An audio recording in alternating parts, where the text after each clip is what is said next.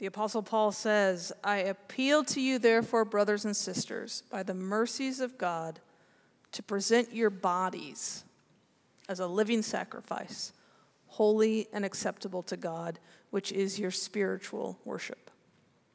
Present your bodies.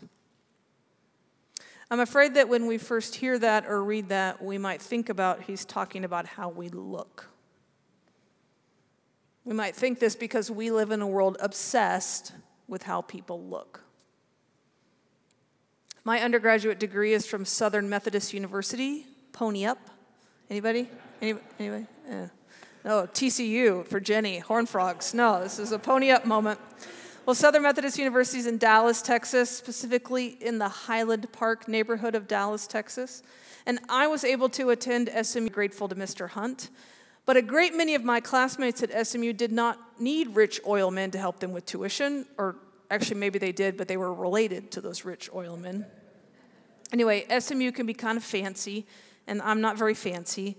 So, living on the SMU campus for four years, I got well acquainted with something that I call the look.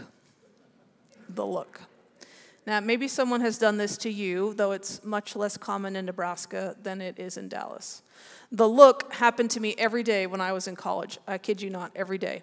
I would be walking down the sidewalk or hallway, and someone would be approaching me, usually a woman, not always, but usually a woman from the opposite direction. Usually that person was much thinner than me, had on much more makeup than me, was wearing much more expensive clothing than me. She might have even actually had on pearls and heels, though she was simply leaving her 8 a.m. advertising class. As we drew near to one another, within the space of three seconds, this other person would manage to look at me from head to toe and then back to head again. Then she would look me in the eye and not smile. Okay? Giving me the twice over and then showing no signs of friendship, it was a way to say, You do not meet my approval. Or, I look better than you. Or if she added a scowl and a frown, she was saying, Why are you even occupying the same sidewalk as me? A three second judgment of passing on the sidewalk. SMU girls were experts at this. But it wasn't just in the late 90s, and it wasn't just fancy Dallas women. Unfortunately, we send these silent messages of judgment about people's appearance all the time. And now it's not just when we meet up in person with the ubiquity of social media, people feel free to criticize the appearance of strangers in the comments section all the time. We spend a lot of time judging one another on our appearance, which inevitably seeps into our own self appraisal, which means we spend a lot of time judging ourselves on our appearance. This is why Facebook keeps sending me ads for wrinkle creams. I wonder, are they paying attention to the photos that I'm posting and think that I need help? Uh, hopefully, they just assume every woman in her mid 40s has more lines on her face than she wants. But we spend so much effort wanting to improve our appearance. I believe it threatens to continually pull us out of balance for the way that we think about our bodies. We want to be healthy. And I feel comfortable in saying that God wants us to be healthy. God wants us to take good care of our bodies. But it's hard for us to hold on to what that actually means to, to be healthy and not just attractive. It's hard for us to hold on to that in our modern world. Now, we're spending a few weeks here talking about balance, talking about the forces in the world that pull us out of balance, and how the Bible can help us find our center again, can help us find our grounding again, can help us find our balance again. And so far, we've talked about balance at work and balance in our families. Today, balance with our health. Now, what kind of health advice does the Bible give? Well, not very much at all. People have tried over and over again through the years to make the Bible some kind of health manual, but guys, it's just not. Okay, it's not.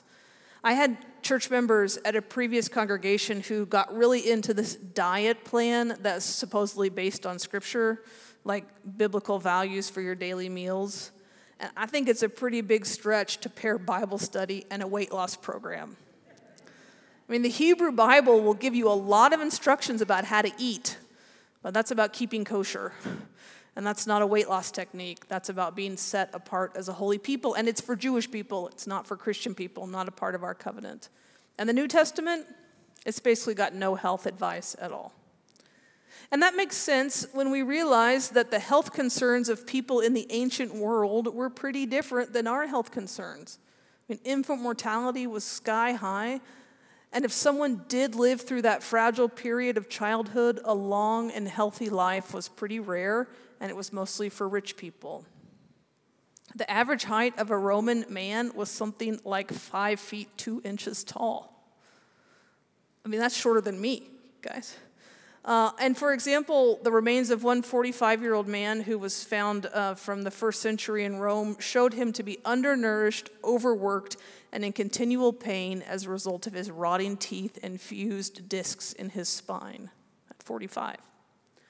So, people in the ancient world had vastly different medicine than we do and vastly different expectations about personal health. The Bible is just not going to give us specific instructions about how many days, how many minutes a week we should exercise or how many carbohydrates we should eat in a day. Those were not their concerns. What the Bible does give us is spiritual counsel. And that's what Paul's trying to do in his letter to the Romans. Now, he spends the first 11 chapters of that book laying out his theological worldview and then in chapter 12, he makes a turn towards some pretty specific and practical advice about how to live out our faith in Jesus. And in doing this in the chapters ahead, he mixes up advice about personal habits and conduct with advice about community and how congregations should live together. And in both ways, he's interested about what we do as a body, as a body. He's going to talk about what it means to call the church the body of Christ, but that's for a different sermon. Today we're focusing on our own bodies and how we treat them uh, as, a, as a way that's faithful and a way that's righteous. So, Paul, he wants to remind us of the importance of our bodies and that they are an essential part to how we live out our faith. Now, this is a reminder to us that Christianity is an embodied religion. Yeah, faith is spiritual. Faith is spiritual, but it's also physical. We worship a God who took on human flesh, a God who came in person in a body in order to save us. That body, that body of Jesus, reached out with love and compassion and care to people who were hurting in their bodies. He touched people, he physically touched them, and he offered healing to bodies as a key part of his ministry. And then, of course, Jesus gave up his own body on the cross as an act of love to defeat the power of sin and death. And then his body was raised from the dead. He wasn't a ghost or a spirit, his body was resurrected, and it changed the world forever. So, to understand the Christian faith means to take bodies seriously.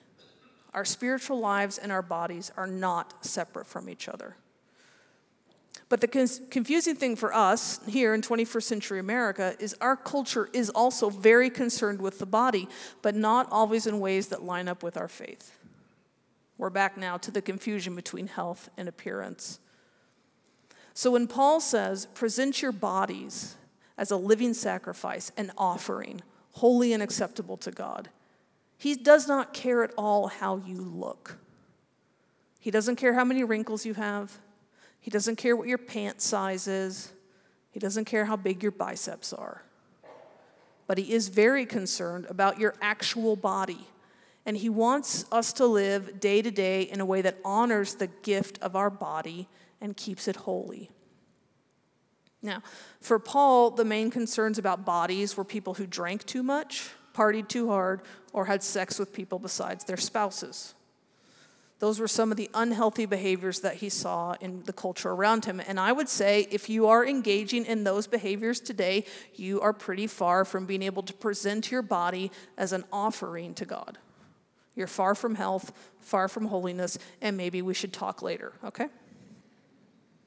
But too much wine and casual sex, those are not the only ways that we get out of balance with our bodies or with our health. I mean, many of us struggle with what we eat. I loved the children's time example that we had. I mean, which bag would you rather have? I mean, I like donuts, Denny.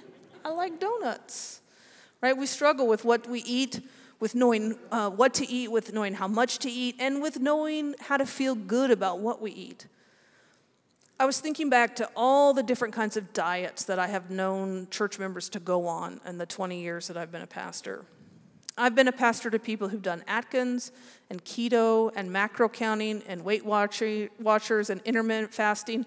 And there was this one guy in Hutchinson who went on a diet prescribed by his doctor that was a soup diet. All he ate was soup. And he lost a lot of weight, but all he ate was soup.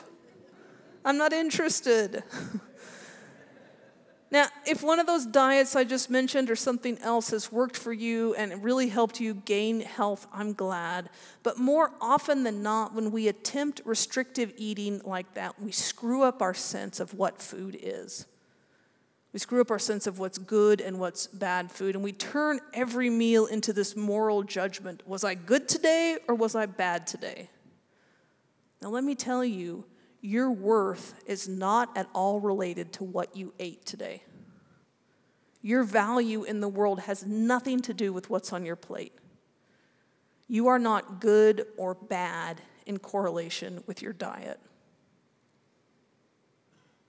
So, presenting our bodies as an offering to God, Paul suggests we try to do that, but it's not about us being the perfect shape or a certain size.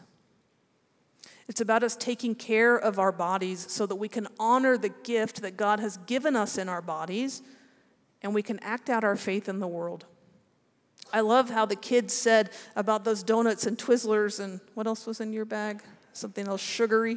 Cookies, right? Cookies. How the kids said you're going to be sick and you're going to have a tummy ache and, uh, and you're going to have a sugar high, right? And then a sugar crash right? If all we eat is sugar and fried food, then we're not honoring our body in a way that's faithful to God. But if we eat a balanced diet with all things in moderation, if we make an effort to be active and to strengthen our body rather than just sit on the couch all day, then we will have done what we can to take care of our bodies in a way that aligns with our faith.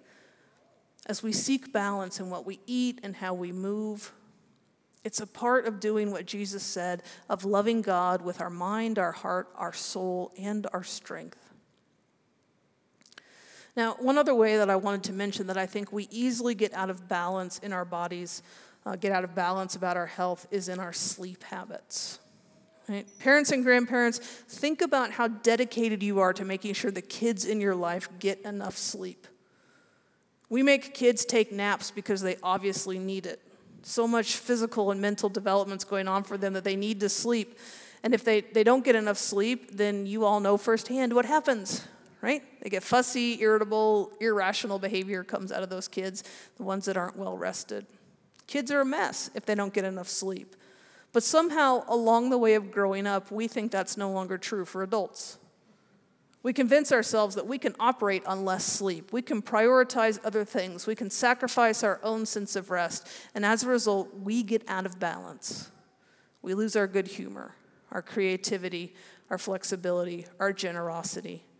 We do our, our work less well. We live our lives less less well.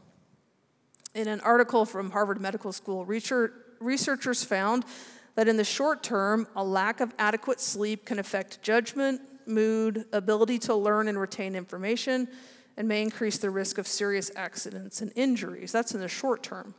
But in the long term, chronic sleep deprivation can lead to a host of other health problems, including diabetes, cardiovascular disease, even add to mortality. The truth is that we need to rest. God has given us miraculous bodies that need downtime. And honoring our body's need for rest is another way to regain balance in our health. It's a way to honor our bodies, to care for them as a gift that God has given us. It's a way to present ourselves as an offering to God. Which is why napping is as an adult is perfectly acceptable. I'm going to go on the record today as a big fan of naps. Big fan. And if you think, oh, Pastor Amy, I can't nap, I can't ever nap, it might be that you're sleeping too long. 20 to 30 minutes seems to be the best range to increase alertness without ruining your chance of sleeping well at night. Napping as an adult is perfectly acceptable. It doesn't mean you're lazy, it doesn't mean you're weak. it means you're tired. There's this story I love of an old monk who was once asked what he would do if he saw his brother falling asleep at Matins. And Matins is a service in monastic life that usually starts about 3 a.m. Wouldn't you be upset, the monk was asked, if you saw another monk sleeping when he was supposed to be praying? No, said the monk. I would simply give him my lap so he might have a more comfortable place to lay his head. Just like finding balance in our work or with our families, keeping balance with our health is an ongoing work. It's something that's never done, but rather an ongoing habit, something that we cultivate uh, in our lives as disciples of Jesus. This week, I want to invite you to take a moment to notice the things around you that threaten to pull you out of balance in terms of your health. What messages are you seeing on TV? On social media, in conversation with others that push you to think more about how you look than about your health? What messages are you getting that encourage you to do more and accomplish more rather than take time for rest and recharging? Friends, Jesus' great gift to us is that we are saved by his grace, not by a number on the scale, not by how much we accomplish in the day. Jesus invites us to care for ourselves so we might care for others in his name. Thanks be to God. Amen.